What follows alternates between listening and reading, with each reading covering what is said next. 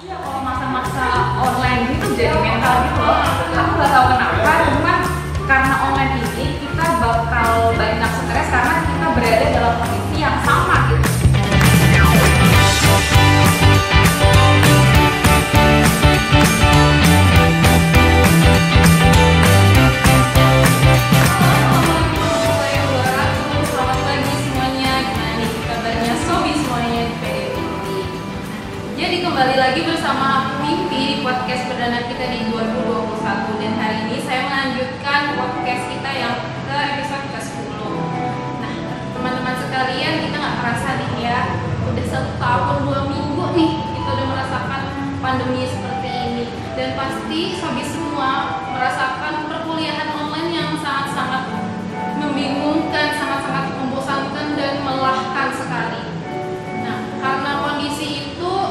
pasti membuat sebagian besar kita merasakan stres yang berpanjangan, entah kita depresi, entah kita bosan, entah kita lelah-lelahnya gitu ya. Nah, maka dari itu dari kita dari podcast IPD TV akan menggunakan dan melaksanakan nih gimana sih kiat-kiat untuk mengatasi stres pada saat pandemi dan kuliah online seperti itu.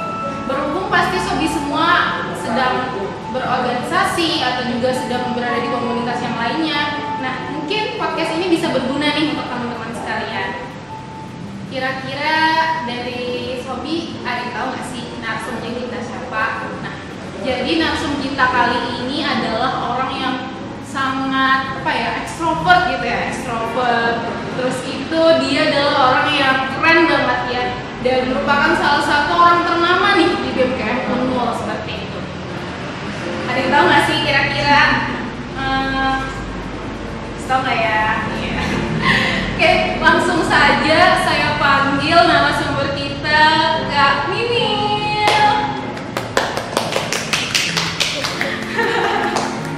Hai.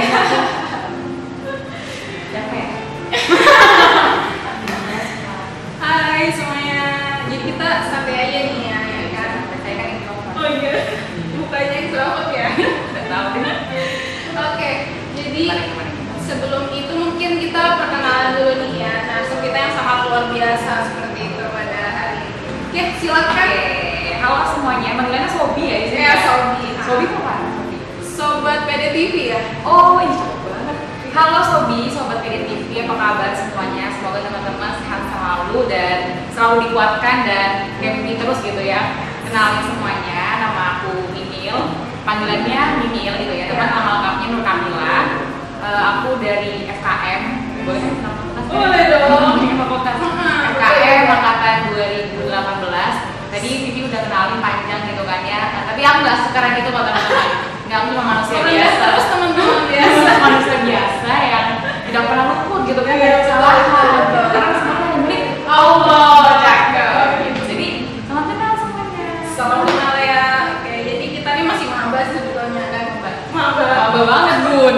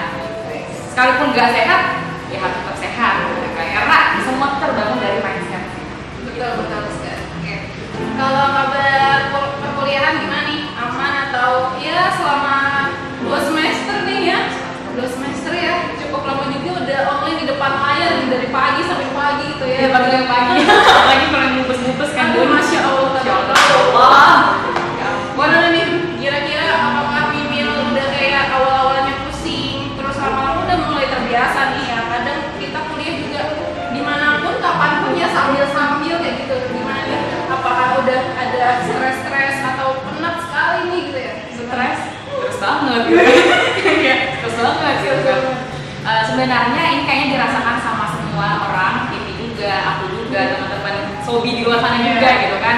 Stres banget iya pasti. Cuman ya pasti kita bisa gitu kan ngelewatin itu dan apalagi di masa-masa awal kemarin gitu kan. Dan sekarang juga mungkin kita perlu pembiasaan masa baru gitu kan. Karena mau transisi mau menuju offline gitu kan. Jadi kita yang udah kemarin sempat terbiasa online mau nggak mau kita harus mencoba lagi membiasakan diri offline. Jadi akan ada adaptasi baru lagi yang kita coba. Jadi ya emang pada dasarnya hidup memang kayak gitu ya kan ya.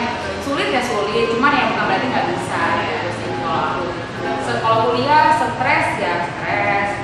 Apalagi teman-teman yang tugas gitu kan ya siapa pun di mana pun dan kapan pun tugas apalagi kita ya kuliahnya di rumah aja gitu kan ya. Tanggung jawab kita bukan hanya sebagai mahasiswa yang pada pendidikannya aja tapi juga punya tanggung jawab sebagai aktivis gitu kan teman-teman yang amanah di luar sana. Terus juga punya tanggung jawab sebagai anak gitu kan. Kita sebagai adik kita sebagai kakak kalau kamu sebagai anak. Kita juga punya peran. Dan kita harus menyeimbangkan itu. Jadi menurut aku yang jadi agak sulit itu ya di situ sih kalau masa-masa pandemi ini online ini kita harus bisa menyeimbangkan ketiga itu. Kalau dulu kan offline kita ya kos aja gitu kan kita bisa menyeimbangkan udah organisasi kuliah aja. Iya. tapi di rumah nggak enak dong kalau misalnya kita cuma rebahan doang nggak ada inisiatif untuk mempunyai peran gitu kan membantu orang tua kan piring kah apa sih kalau aku sih kira situ aja.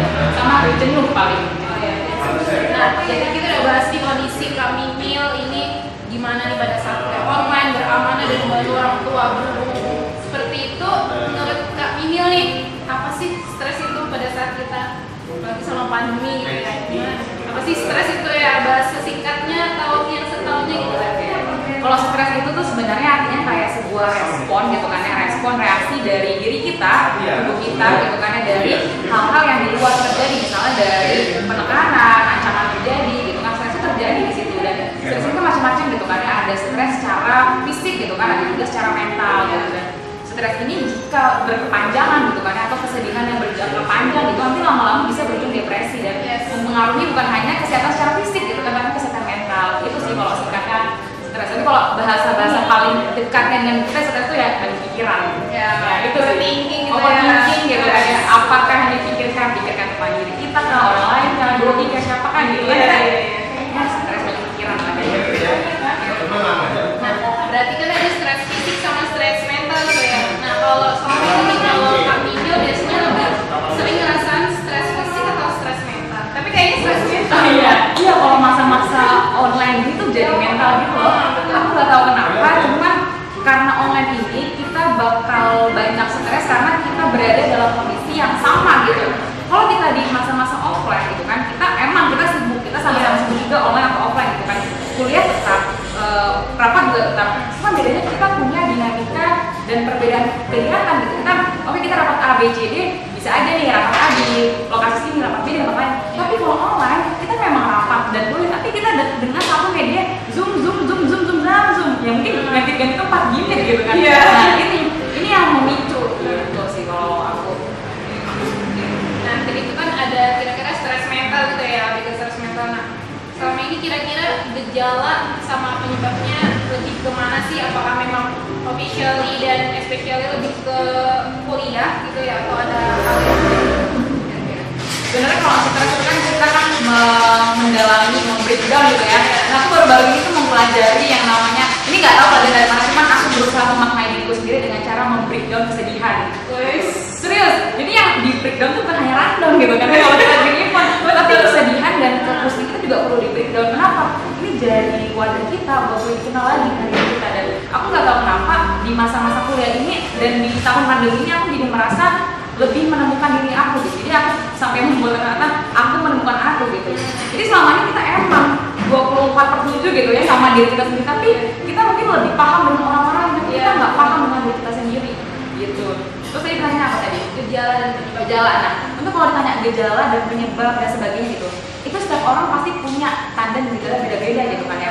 Dan yang teman-teman perlu tahu kan, aku bukan berdasar uh, psikolog dan sebagainya gitu ya. Jadi teman-teman ya, kuncinya pertama harus memahami diri teman-teman dulu gitu kan.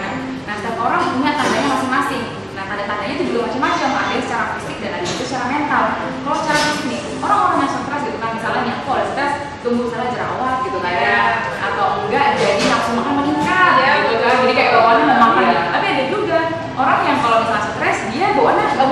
gitu aku iri sama orang lain kayak gitu tuh pengen sih. Pengen sih tapi iya. nggak bisa. Memakan yeah. kan ya. nah jadi gitu. Terus juga ada kalau misalnya orang-orang yang stres tuh dia bawa pengen tidur aja. Iya. Karena dia itu punya keluapan perasaan dia tuh ya ada cara macam-macam ya. Terus juga ada misalnya orang-orang yang stres itu misalnya bilang dia jadi mageran kalau secara misalnya tadi fisik kalau secara mental dia jadi apa-apa emosian ya, itu emosian emosian di sini malah jadi kemudian marah-marah dikit-dikit marah senggol dikit bacok iya, gitu iya. kan. Itu terus juga ada orang kalau yang lagi dia stres dia dikit-dikit nangis gitu kan. Dipanggil aja kamu kenapa? Wih, nangis udah langsung nggak bisa dong kalau ditanya kamu kenapa ya kan? Kamu bisa nggak kalau ditanya kenapa? Enggak sih. Kayak jangan nih jangan tanya deh. Ya, ya, rasanya pengen nah, nggak bisa nih. Ya, jangan lagi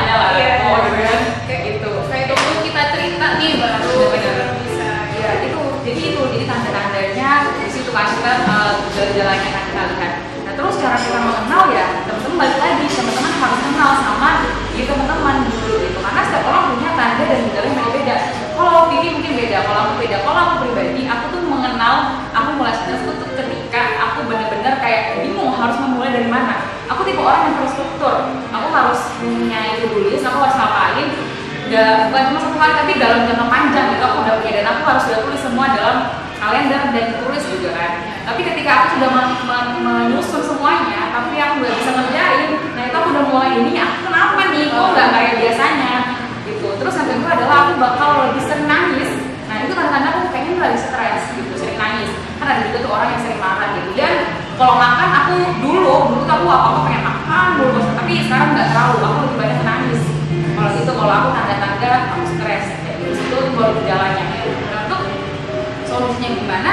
Itu balik lagi ke teman-teman. Tuh macam-macam lagi caranya. Kalau Vivi gimana emangnya tanda-tanda stres. Kalau tanda-tanda ya pasti sama sih jerawat. Jerawat kedua tuh sama juga nangis. Terus aku pernah nih kayak seharian itu bener kayak tidur aja. Bener kayak seharian tidur kayak ada rapat dia sambil rapat tapi rebahan kayak kayak ya ya Hadir, ada. Mungkin kayak ada gitu yang namanya muncul gitu di gimit ya kan kayak gitu sih. Terus tuh kadang kalau misalnya benar stres itu ya bawaannya pengen cari hal-hal yang buat kita relax sih. Oh, relax benar.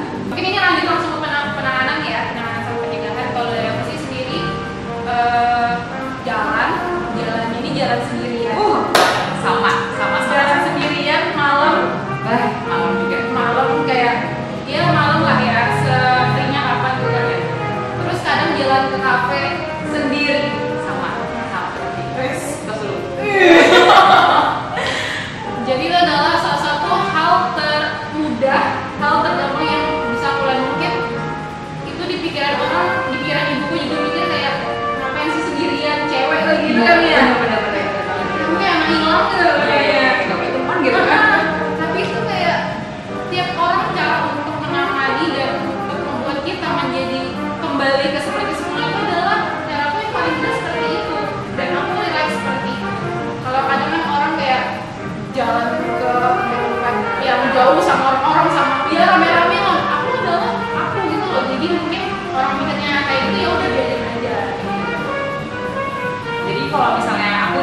Mungkin bisa diterapkan juga kan buat semuanya. Dasarnya kita dalam mengelola stres gitu, kenapa kita sebagai remaja gitu kan kita punya banyak punya banyak bukan beban ya, punya banyak pikiran gitu apalagi kita dalam masa-masa pencarian jati diri, emosi kita juga masih belum stabil gitu kan ya, dan kita belum sedewasa orang-orang yang di luar sana yang memang sudah ya umurnya 25 tahun ke atas gitu kan ya.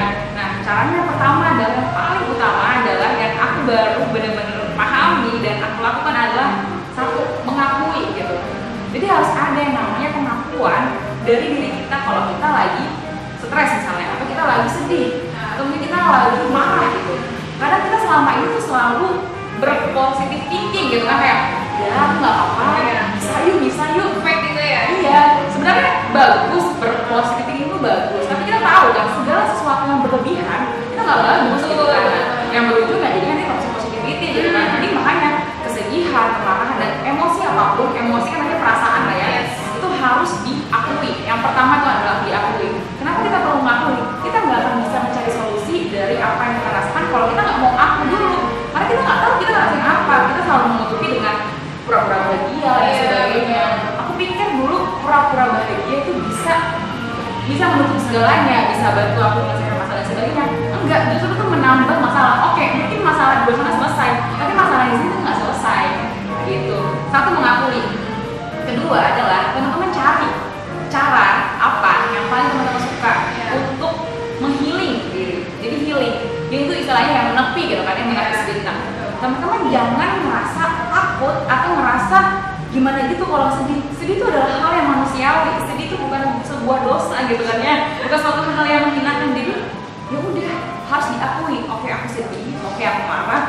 Oke aku sangat sangat kecewa misalnya. Oke aku sangat sangat sakit hati misalnya. Udah oke sampai situ dulu setelah ini apa yang harus aku lakukan gitu kan ya? Oke aku menepi dulu kenapa? Karena aku harus menepi gitu kan ya? Ketika memang tidak ada urgensi kegiatan yang kita lakukan atau aman apa boleh teman-teman menepi dengan cara misalnya ya konfirmasi dengan orang-orang yang paling terpercaya gitu. Ataupun memang mau langsung menepi nggak masalah ketika memang tidak ada hal-hal yang istilahnya meninggalkan orang lain ataupun misalnya yang ada tanggung jawab kita harus lari. Ya gitu ya menepi istirahat tuh boleh gitu kan adalah hal yang wajar dan itu malah menurut sebuah kebutuhan kebutuhan kita sebagai manusia. Karena kita adalah manusia yang punya perasaan. Kita sebagai perempuan karena kita semua perasa gitu. Jadi harus mengakui itu. Menepi nah healing healing lagi. Teman-teman harus cari tahu. Teman-teman yang belum tahu gimana caranya itu kita mencari tahu. Kalau mau cari tahu jawabannya di sini itu nggak ada jawabannya. Ada jawaban Vivi dan jawaban saya. Jadi makanya kenali lagi diri teman-teman. Teman-teman sukanya apa? Kira-kira teman-teman merasa relax ketika apa misalnya nih aku merasa sangat-sangat relax ketika misalnya aku sendiri. Mungkin orang-orang melihat Mimil itu adalah orang yang hahaha hihihi ceria sana sini suka berusaha sampai iya suka suka tapi Padahal aku suka sendiri. Aku suka banget sendiri. Suka banget. Banget. Langsung lagi. Banget. Jadi kayak enak aja gitu. Kadang kita merasa merasa riuh gitu kan ya dengan orang-orang banyak gitu kan. Mungkin buat aku orang orang orang yang juga bertemu dengan orang banyak. Orang yang jarang bertemu orang juga ngerasa capek sendirian pengen ketemu orang. Ya udah gitu. Dicari caranya gitu. Ada orang yang perlu healingnya dengan cara ketemu orang. Ya udah lakukan itu. Ada orang yang mau healing dengan cara dia sendiri. Lakukan itu.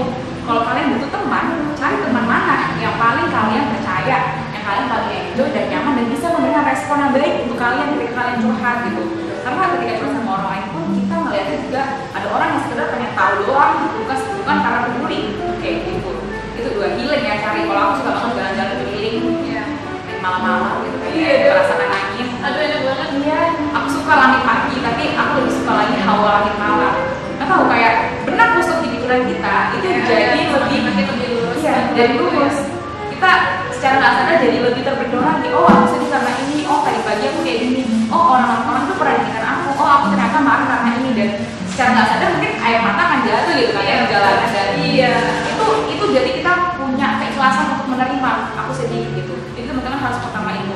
Satu dua tiga pertama adalah mengakui gitu kan mengakui. Kedua adalah menepi dengan cara ya cari cara kalian gimana healing gitu kan. Perlu yang namanya bintang gitu kan ya. Karena di situ kalian bisa benar-benar mengenal aku menemukan aku. Iya. dan yang terakhir ya setelah teman-teman merasa relax gitu kan ya teman-teman udah tahu nih akarnya apa cari cara gitu kan gimana solusinya untuk menangani ya masalah-masalah yang ada dan sebagainya. Bukan berarti aku kita ber, eh, beristirahat itu berhenti gitu ya. Ingat bahwa yang beristirahat dan berhenti itu adalah hal yang berbeda. Udah setelah teman-teman sudah punya energi udah tercas lagi gitu kan ya eh, dayanya silakan kembali lagi survive lagi. Kalau kata bisa bersari gitu kan ingat gitu ya berserah bukan menyerah. Betul. Bener banget. Dan aku tuh suka banget sama quotes dari seseorang dia tuh bilang gini jangan takut menderita gitu ya. Karena derita adalah bagian dari perjuangan.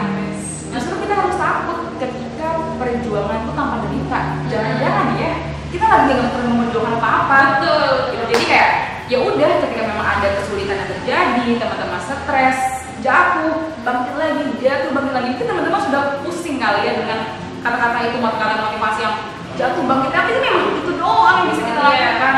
Kita tuh perlu bertahan gitu dan kenapa tadi dari awal aku bilang mengakui kesedihan atau apa pun itu yang kita rasakan karena kita sebagai manusia itu dituntut untuk berusaha kuat. Berusaha kuat bukan untuk selalu kuat. Gitu. Itu dulu sih kayaknya. Berarti selama ini kami Mil mempercayai bahwasanya hidup itu kayak roda berputar. Senang, sedih, senang, sedih, senang, sedih. Iya, Jadi benar. wajar ketika kita merasa bahagia, kita jatuh, tapi jangan pernah jatuh sejatuh-jatuhnya seperti itu. Iya, jangan lupa balik lagi sejalan itu sampai kita berlarut-larut dengan kesedihan yang ada gitu. Misalnya kalau kayak galau, boleh galau, boleh banget karena manusiawi gitu. Tapi jangan sampai galau itu yang kalian berlarut-larut sampai sampai bertahun-tahun, berbulan-bulan sampai kalian jadi nggak produktif, nggak bisa jadi diri kita yang sebenarnya kayak gitu. Itu kan jadinya kayak sebenarnya ada aja solusinya. Misalnya Allah udah ngasih jalannya nih kamu nih. Tapi kita yang nggak mau sebenarnya. Jadi juga perlu ada effort dari kita buat keluar dari kesedihan itu. Gitu. Berarti tadi salah satu solusi atau penanganannya kami ini adalah yang pertama adalah mengakui ya mengakui bahwasanya kita ini lagi stres kita ini lagi galau kita ini lagi capek gitu loh. Kita butuh sendiri. Seperti itu. Yang kedua adalah menepi gitu ya. Menepi feeling ya. Feeling untuk menemukan uh, cara gitu ya.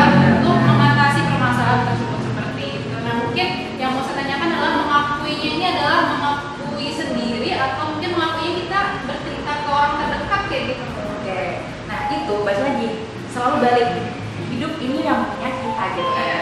yang paling kenal kita gitu kan ya mungkin benar gitu orang tua gitu yang ngelahirin kita gitu kan kenal kita tapi yang 24 itu adalah diri kita gitu kita tuh punya punya eh, penampilan punya wujudnya diri kita tuh beda gitu ya ketika kita di depan orang yang baru kita kenal orang yang kita kenal banget dan depan keluarga itu beda gitu loh. Betul, betul. ini tuh aku baca itu Iya. faktanya dan dan itu benar-benar aku rasakan aku di depan orang baru orang udah kenal banget sahabat gitu misalnya sobat gitu kan. Sama keluarga tuh beda gitu pasti ya. Nah teman-teman harus kenal dulu di situnya terus cara mengakuinya teman-teman bebas gitu. Teman-teman lebih enjoy di mana? Mengakui ke orang lain dengan cara curhat gitu kan. Iya. kamu curhat dengan sahabat kalian kak orang tua kak sembarang doi kak apakah kan bebas gitu kan? Karena punya kenyamanan masing-masing. Atau ya mengakui diri sendiri. Dan tapi yang paling penting adalah sebelum kita mengakui orang lain itu ke diri kita sendiri dulu karena kadang kita punya punya pagar gitu loh buat ngaku orang lain. Dan kita masih deket apa pun kita sahabat kita pasti ada hal yang masih kita tutupin gitu. Masih ada yang tersembunyi di dalam dalam dalam dalam dalam hati kita. Ya jadi yang paling pertama adalah diri kita. Sebenarnya kunci kebahagiaan gitu kan ya. Iya. semua ada dari hati kita ada dari hati gitu. Jadi kayak orang lain gak akan ngerti kita kalau kita sendiri gak ngerti kita gitu. Orang lain gak akan cinta sama kita kalau kita gak cinta dulu sama diri kita sendiri gitu. Dan ini yang baru-baru aku pelajari banget sih kayak aku lagi berusaha mencintai diri sendiri gitu. Mencintai diri sendiri. Untuk menjadi manusia yang lebih seutuhnya gitu. Berat sih kalau sudah bahas-bahas hati. Hati tapi memang teman-teman manajemen hati itu susah kan? Susah banget. susah banget. benar-benar kayak mungkin sampai saat ini tuh aku masih Ini nggak besar. titik gitu kayak ada apa-apa gitu ya. Karena memang betul ya yang pernah aku baca itu kebahagiaan itu bukan jalan bukan di saat kita eh, membutuhkan waktu untuk menghibur diri tapi hatimu gitu Benar-benar. kayak kalau dari hatimu sendiri memang nggak benar ya gimana kita mau cari nemuin solusi kita cari definisi kebahagiaan kalian sendiri gitu. misalnya ada orang yang bahagia ketika dia hang out sama teman-temannya Hmm. ada orang yang bahagia ketika dia bisa beli apa yang dia pengen ada orang yang bahagia ketika definisi bahagia ketika dia bisa uh, apa pun yang dia pengen kalau definisi bahagia aku adalah ketika aku bisa menerima diriku. Dan karena oke kalian bisa komitmen ya komitmen konsisten istiqomah akan mencintai diri sendiri oke mungkin hari ini detik ini aku mencintai diriku seutuhnya. Besok ketemu orang yang di atas aku aku insecure lagi Nah. nggak cinta lagi. Nah itu. Jadi memang harus dibangun terus menerus dan namanya hidup ya. Sampai kita mati pun sebuah proses belajar. Belajar juga nggak cuma di sekolah aja tapi belajar dengan diri kita sendiri. Kayak gitu karena nggak ada sekolahannya hanya perlu sih sebenarnya yang namanya satu pertemuan gitu kan pemahaman diri makanya ada orang yang secure overthinking ya karena dia belum mengenal seutuhnya tentang dirinya dan belum tahu cara menangani. Aku pun juga sedang masih belajar gitu sih. Nah, terus pertanyaan terakhirnya gimana sih kira-kira solusi email buat eh, menghadapi kuliah online? Misalkan sehari nih kuliah kan nggak seharian gitu ya dan tugas pasti nggak seharian juga terus gimana sih solusinya email buat ngadapin itu sama solusi buat mungkin stres ada hal lain kira-kira? Mungkin masa pandemi gitu kan ya masa online dan kita berdoa semoga semester depan udah bisa kembali kehidupan kita seperti sebelumnya meskipun tidak seperti sebelumnya gitu kan ya. Mirip-mirip lah istilahnya kita udah bisa ketemu lagi bisa enjoy lagi dan selama ini kan masih waktu sedikit ya teman-teman Iya. jangan merasa terlambat. Kita masih bisa memperbaiki pola hidup kita dan aku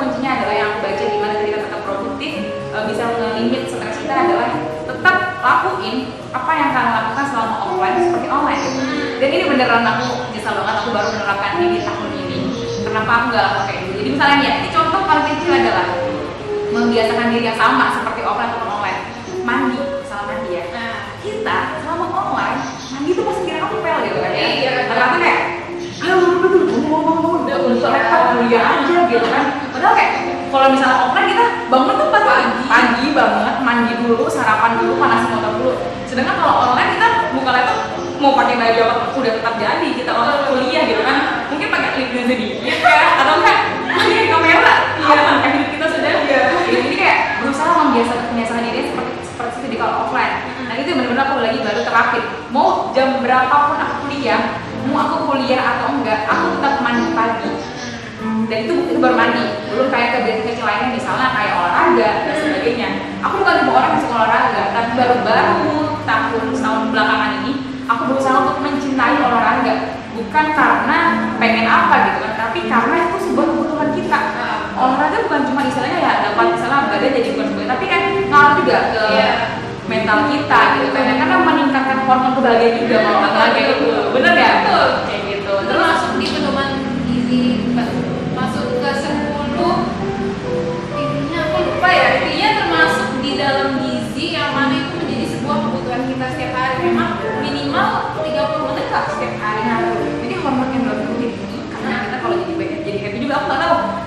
Dari sekarang berusaha untuk nggak stres aku coba olahraga. Jadi kayak udah jadi lebih relax aja dan jadi lebih produktif. Aku nggak tahu kenapa ya apakah mindset gue aja atau apa gitu ya. Terus jadi teman-teman juga bisa gitu untuk rutin membuat yang namanya to do list gitu kan. Nah tapi tapi ya bagi lagi teman-teman kan punya cara masing-masing. Ada Yes. orang yang based on tulisan gitu kan. Hmm. ada yang misalnya dia random aja gitu Iya, yang ngalir ngalir.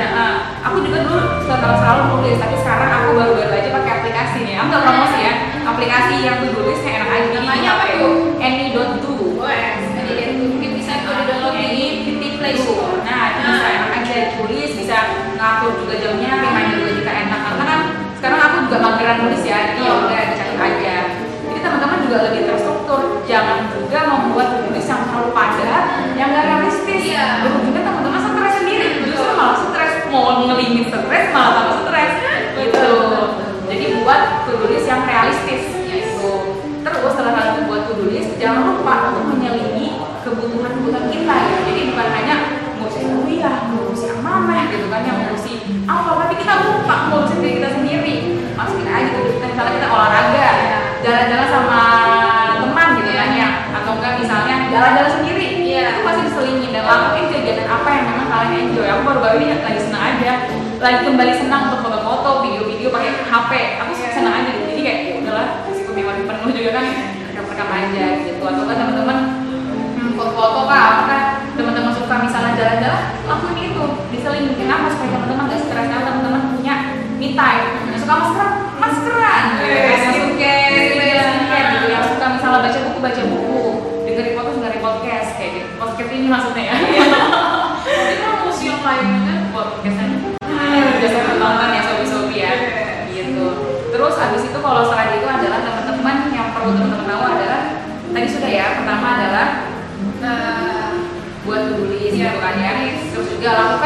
kegiatan sesuai dari offline sama online bisa makan jangan sampai dibedakan. Karena ya itu yang membuat jadi mager malas dan ketiga adalah teman-teman harus tetap dress up.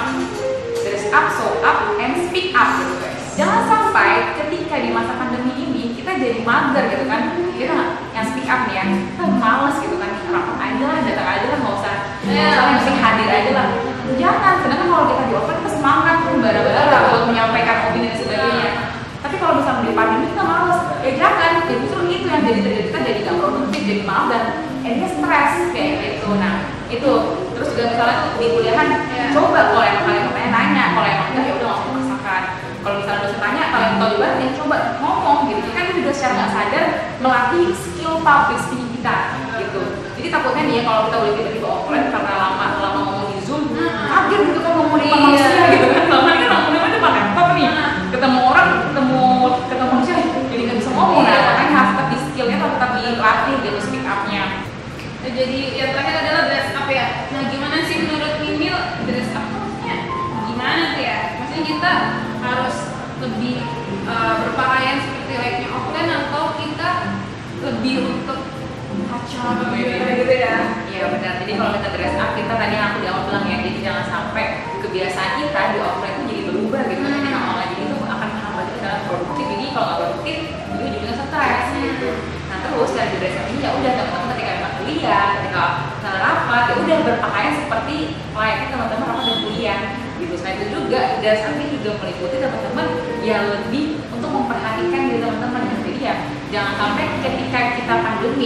di rumah aja kita udah lama online nggak ketemu orang kita ketemu orang lagi karena kita offline. Kita nggak ada perubahan yang ada di diri kita gitu.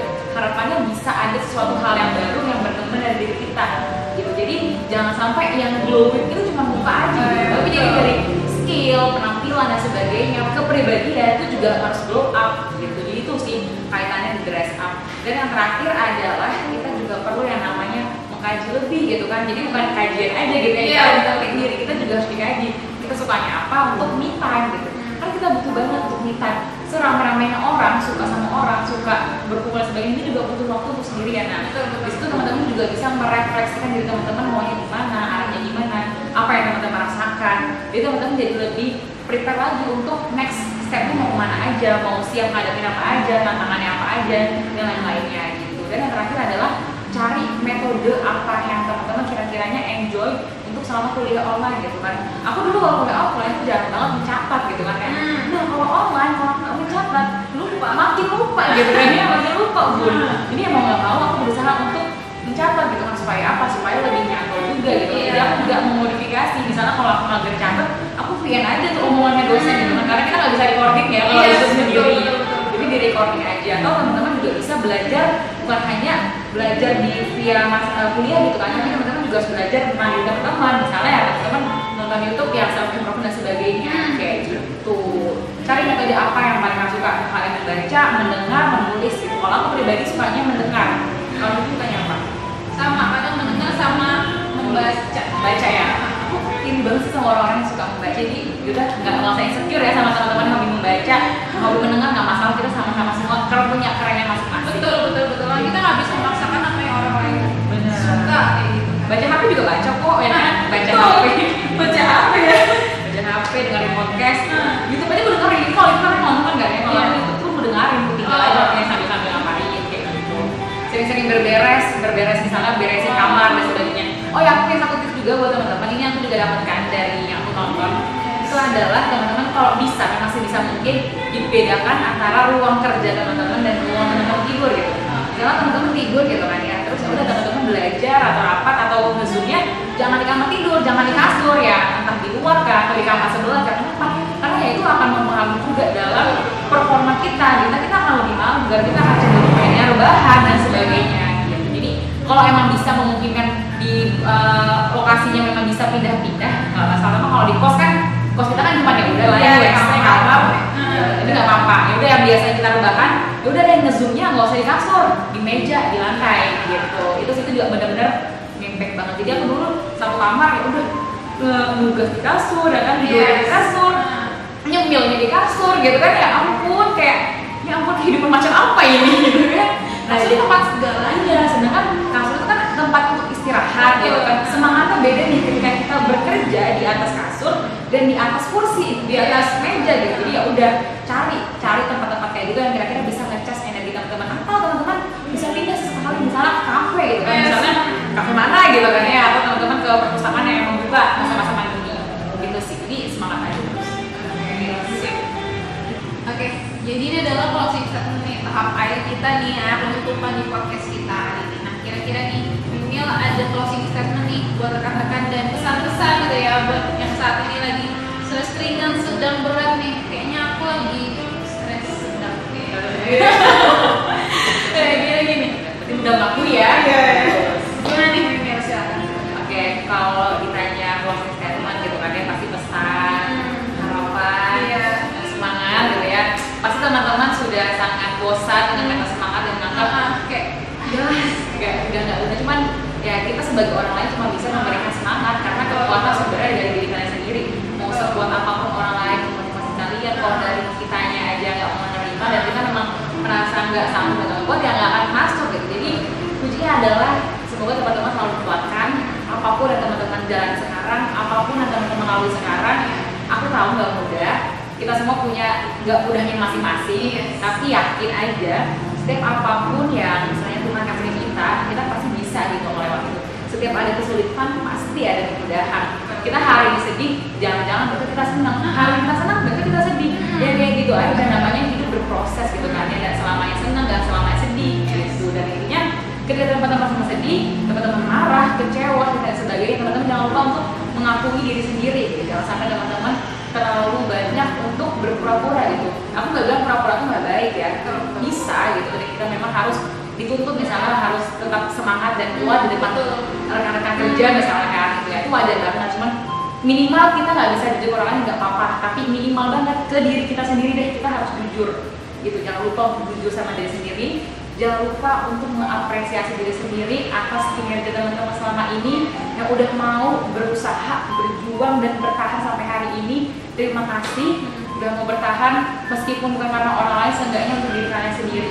Tetap semangat tetap kuat dan jangan lupa untuk jaga kesehatan gitu kan ya. Semoga kita lekas bertemu semangat terus karena emang perjuangan itu butuh derita gitu kan. Supaya kita keluar dari zona nyaman kita nggak tahu akan ada keadilan apa di luar sana tetap semangat aja jalani aja insya Allah ada di jalannya selama memang kita luruskan niat ketulusan gitu kan ya pasti ada aja gitu Allah bantu kita.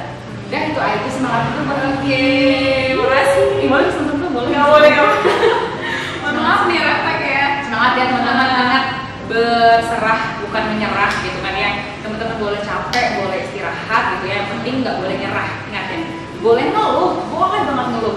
Tapi nggak boleh nyerah intinya itu kita punya satu alasan untuk meninggalkan untuk menyudahi semua tapi ingat kita masih punya 99 alasan lain untuk tetap bertahan gitu.